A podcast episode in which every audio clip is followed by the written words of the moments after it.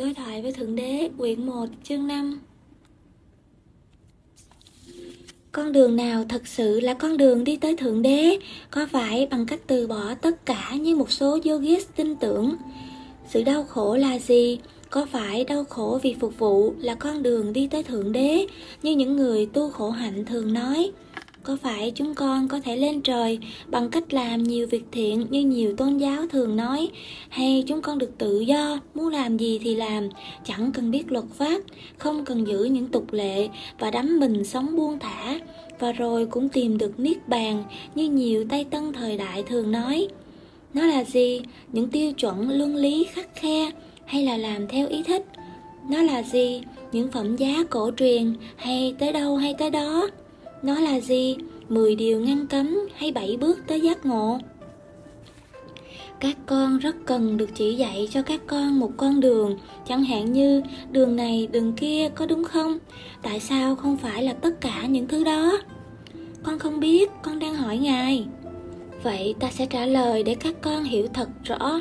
Ta nói điều này cho tất cả những ai nghe thấy lời của ta và tìm tới chân lý của ta bất kỳ trái tim nồng nhiệt nào hỏi con đường đi tới thượng đế ở đâu đều được chỉ rõ.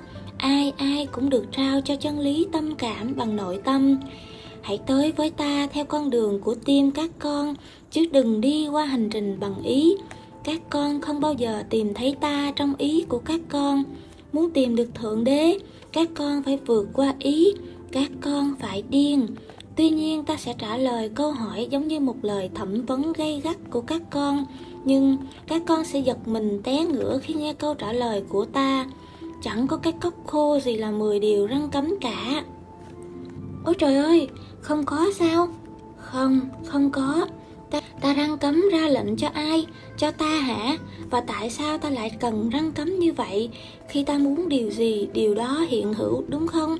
Vậy thì đâu có cần ra lệnh cho ai? Và quả thực nếu ta có ra lệnh những lệnh này đương nhiên sẽ được tuân theo hay sao?